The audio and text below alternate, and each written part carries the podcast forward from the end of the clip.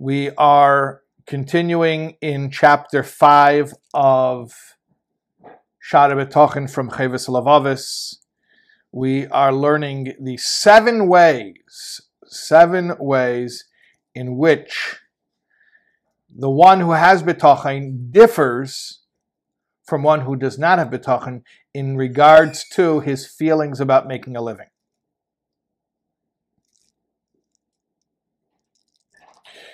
Of the seven ways, we have covered how many? Anyone remember? This is, I think tonight is lesson 39. So we've covered two of the ways so far. Yeah? All right.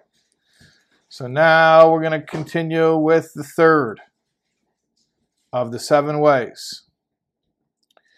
Vihashlishi, and the third way, in which the one who has bitochen differs from the one who does not have bitochen in terms of making a living, his attitude toward making a living. Vihashlishi, ki habaytech belakim ve'im yisasik besibais. One who trusts in Hashem, although he employs, certainly employs uh, means, meaning natural means, to make a livelihood. He doesn't invest his heart in them. He doesn't make his heart rely on them. He's not emotionally attached.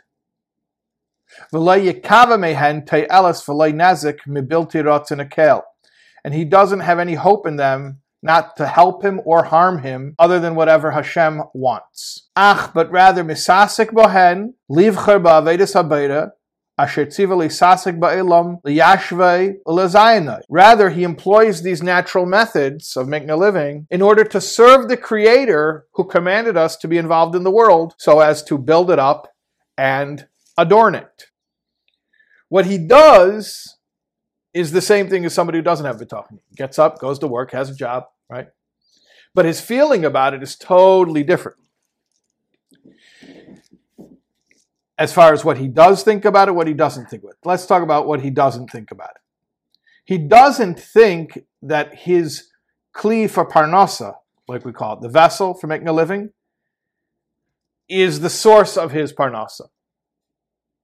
And you know we've we've we've used the analogy before about when the um, UPS guy comes and delivers you a present from your mother. So he just dropped it off. He didn't pick it out. He didn't send it to you. He didn't pay for it. it's not from him. He's just the delivery system.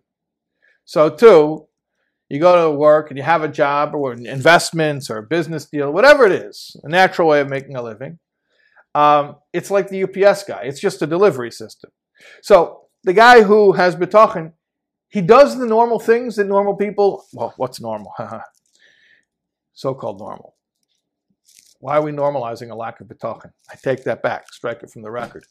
Anyways, he does the things that people without betochen do, but he feels totally different about it. He doesn't have any emotional attachment to those things as having any bearing or any determining um, factor in whether or not he makes a living from them or he doesn't. It's only up to Hashem.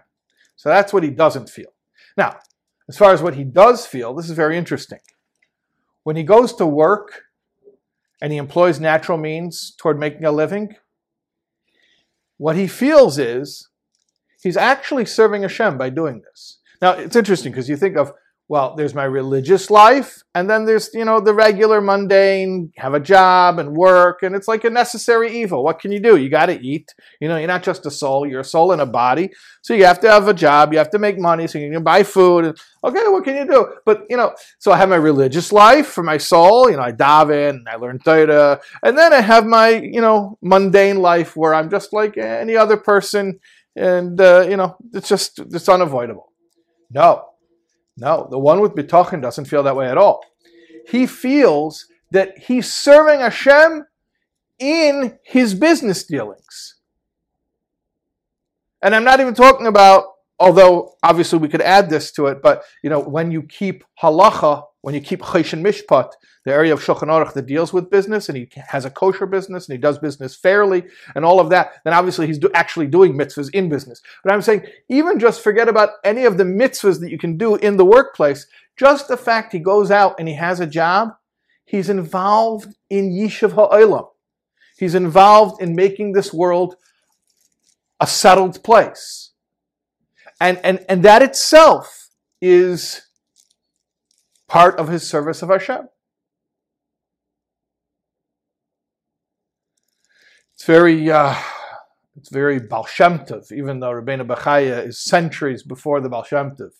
But, uh, you know, they, they talk about how the Baal Shem Tov used to love the simple Jews, the, the simple tailor with each stitch of the, you know, you'd stitch the, the, the, fabric and he would say, you know, I do this for the glory of Hashem. I do the stitch for the glory of Hashem, right? Because that's what the tailor was able to do. He was able to stitch. He says, I'm doing it for the glory of Hashem, right? So the one who has bitachon, not only he doesn't idolize, and I use that term decidedly, you know, make a make an idol out of the means of making a living, but he sees it as an act of worship, an act of connection to Hashem. Furthermore, let's continue.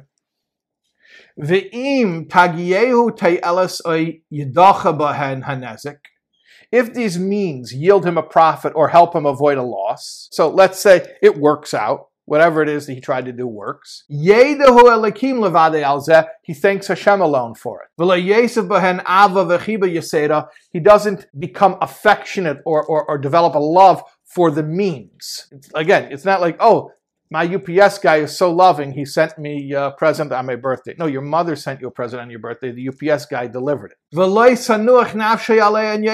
And he doesn't make his soul rely upon those things. It's not like he increases his, his feeling of stability based on those things. Those things come and those things go. Those things fluctuate. A way of making a living, it's just whatever works for today. No attachment he only strengthens his trust in Hashem, not in the means that he uses to make a living. And he causes his heart to rely on, to trust on, on Hashem alone, not the causes, not the means that he employs. Now, what if the means he employs to make a living don't work out? He knows that when Hashem wants, He'll send them His sustenance through the means that He wants to send it through. And He won't despise these means because of it. And He won't cease to pursue them in the service of the Creator. Very interesting here. Very interesting.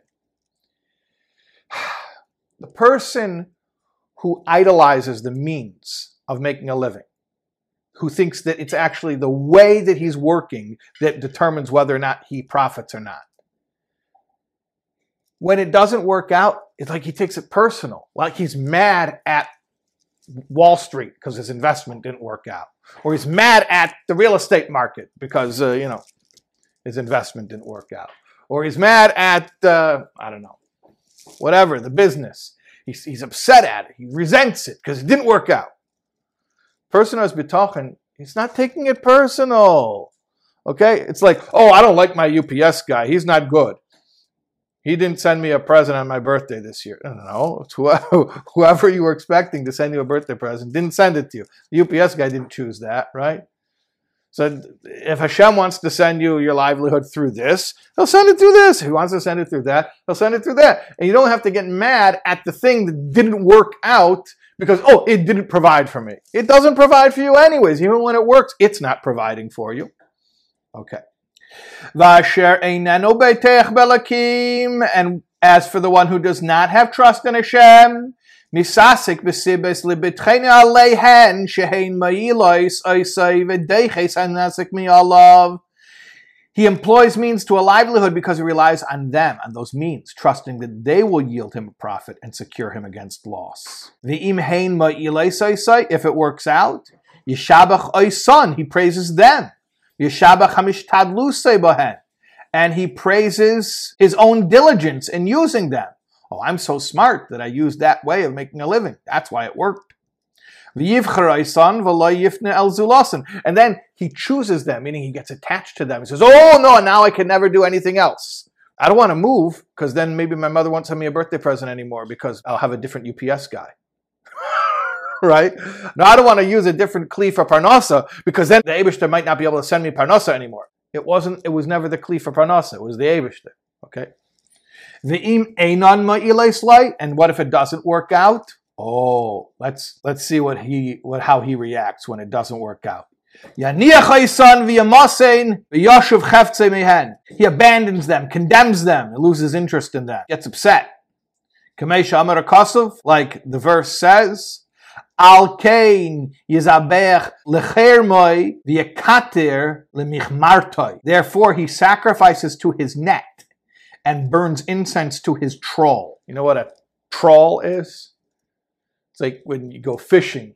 It's similar to a net. The truth is, I don't know the difference between a net and a trawl, but it's how you catch fish. So, what does it mean? He sacrifices to his net and burns incense to his trawl.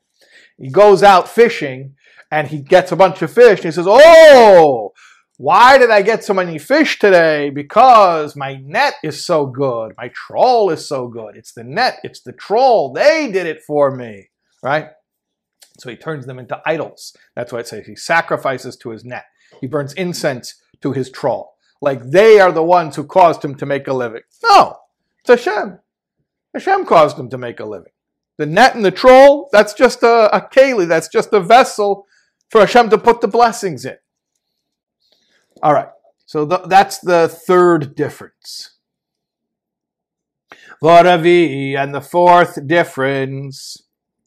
Ki habaytech belakim, kishiavater loidavar al mezene, yitzienu b'ma, shemefik ratzein habeira yisbarach, benedivos nafshe v'tev levavei.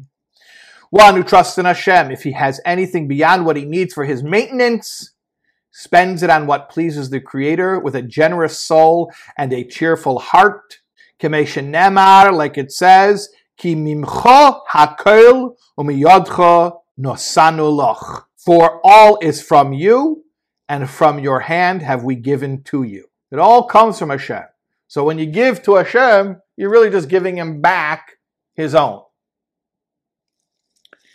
What's the point? The point is that it's all Hashem's. It's all His. So He gave it to me.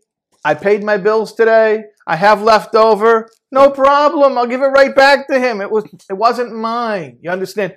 The one who thinks I earned it. I earned it. Okay, so even if I pay my bills and I have money left over, but hold on a second, why should I part with it? I earned it. I should give it to, to, to God. Why should I give it to God? Let God earn it. But if, sounds preposterous when you say it, but that's the mentality. But if I say, no, no, no, no, Hashem gave this to me. It's not mine, it's Hashem's. And He's letting me use it. He's letting me use, you know, daddy's credit card, basically. And I paid my bills today. Now, if I have money left over, why wouldn't I be comfortable spending it on things for Hashem? like tzedakah primarily, or tuition, or doing mitzvahs behidur, but primarily tzedakah. Why not? I should be very comfortable doing that. But the one who doesn't trust Hashem,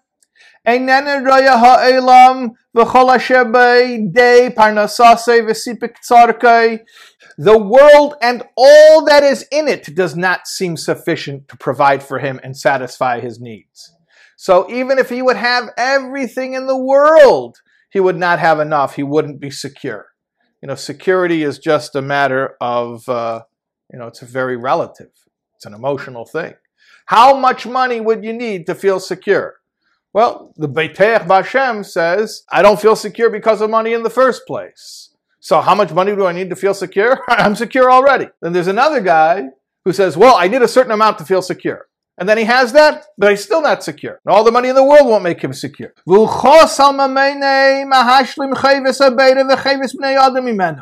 And therefore, he's very stingy. He's very careful in saving his money, much more than in fulfilling his duties to the Creator and to his fellow men. And he actually, he doesn't even realize it. He doesn't, he's not even aware. He loses his money, and he's left without it. Like the wise man, King Shlomo said, Yesh enesaf aid. There's one who gives freely yet amasses more.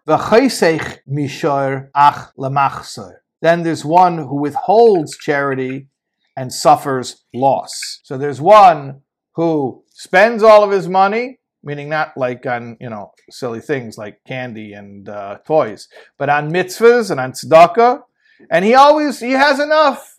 And then there's another who's stingy and he's saving it up, and it's all gone, right? Because in the end of the day, it's not our hishtadlus that determines our parnasa. Hishtadlus is just the delivery system through which Hashem gives us the parnasa. Hashem is the one who determines.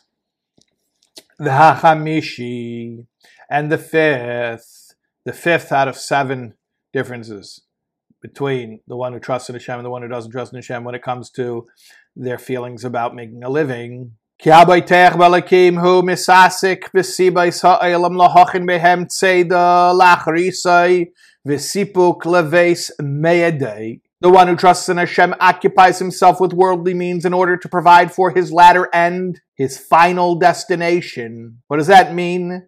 The Marpe Lanefesh says it means Elam Haba for the spiritual world. It means that even when he has to make a living, he makes sure that what he's doing to make a living is consistent with his morals and his values as a Jew. He says so clearly as we continue. Umash is loy bay hatzalas terase ve'elame misasik bay. Only when he is sure that a certain occupation is safe for his religious and secular interests will he engage in it. Umashiyah bay shum hefsid b'terase mevi lahamre sabeda inenu misasik. And he will not take up a profession that might in any way damage his religious life or lead to disobedience of the Creator, so as not to bring upon himself sickness instead of health. Remember that letter? I don't remember which lesson it was. One of the early lessons, four or five, maybe six. But uh, back when we were still in the in the Hakdama, when we we're still in the uh, the compiler's preface, Rabbeinu Bechaya's preface, we had that letter from Igros where somebody wrote to the Rebbe and said he had a, a job that was going to cause him to miss minyan. He, had, he needed to say Kaddish. He needed he wanted to know what to do. Remember the Rebbe gave him this whole long answer about you know really you know the different hetatim, the different uh, dispensations for not doing it, and then at the very end, remember the Rebbe said, "I don't know how you stand regarding betochin, but if you have betochin, by the way, this isn't really a question because for sure you'll be able to find a livelihood that will not present you a challenge as far as Yiddishkeit, right? So that's what I'm reminded of right here. The person who has bitochen is not going to do anything as a livelihood that would cause him to compromise his values. Just, it's not even a dilemma. How, how would it be possible that Hashem would make me do something immoral in order to to receive the parnasa that he wants to give me. It's like it's an inherent contradiction. It doesn't even make sense to the one who has trust in Hashem. However, in contrast, let's talk about in contrast. But the one who does not trust in Hashem, he trusts in the means that he uses to make a living. And his mind is rested upon them, meaning that's where his security comes from. I mean, that's where he feels his security comes from. And he cannot refrain from any of them. And he will do both those that are admirable as well as reprehensible. You hear what we're saying? We're not saying a guy who's specifically looking for a sleazy way of making a living and he wants to do reprehensible things. No, no, no. If he can do something that's admirable and upright, of course he would prefer that. But if the only way to make a living in his eyes is is something reprehensible. What can i do? I have no choice. I got to eat right? So he does the reprehensible thing. And he's not thinking about the end. He's not thinking about his world to come. Like the wise man Shlomo Melech said about this a wise person fears and avoids evil, and the rest of the verse is, but a fool becomes blusterous and overconfident. And this Rabbeinu Bechaya is applying to people who rationalize doing something beneath their standards and principles because they think it's the only way to make a living. Fine. So that that's what we're gonna do for tonight. All right. Okay. So we've covered five out of the seven. Mirza Hashem, uh, tomorrow night we'll continue, and uh, we'll see you tomorrow night.